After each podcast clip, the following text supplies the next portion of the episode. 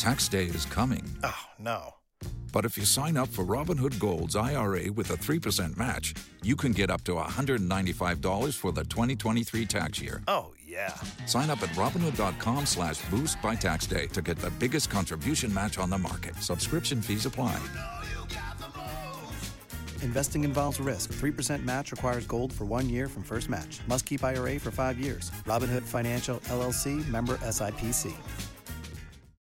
Thanks for being here. 941 as we approach the 10 o'clock hour. Brian Kilmeade back live with you for two hours ahead of the Mark Kaye Show, live and local noon until 3. We were talking about it earlier with Mark. We are exactly two months away from the first in the nation presidential caucus.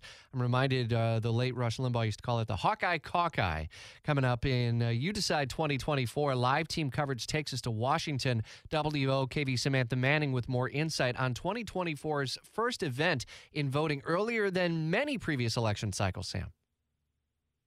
Yeah, Rich. So the Iowa caucus is set for January 15th. That's Monday, January 15th, which also happens to be Martin Luther King Jr. Day. So it's a federal holiday.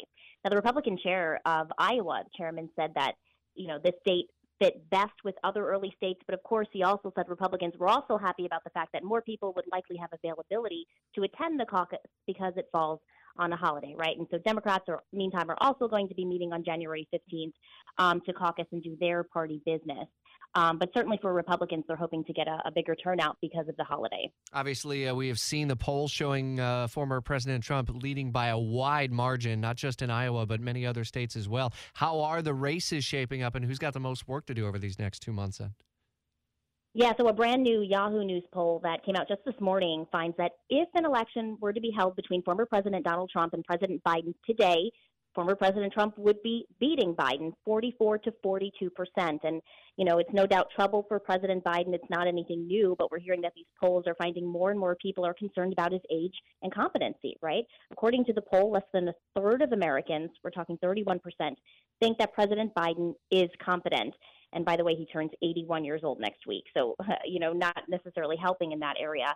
Um, and other candidates, meantime, they aren't letting up either. Governor Ron DeSantis, of course, putting a lot of his attention um, onto the Iowa caucuses. He had moved three of his top campaign officials to Iowa this week. So they are still, um, you know, they have their eye on Iowa right now. And It's DeSantis, indeed, DeSantis feeling pretty upbeat about how things have been going with recent endorsements, including in Iowa. The field is shifting. I think you're going to continue to see that, and um, and that's what, what I anticipated. WOKV Sam Manning, part of our live team coverage in Washington. Samantha, thanks.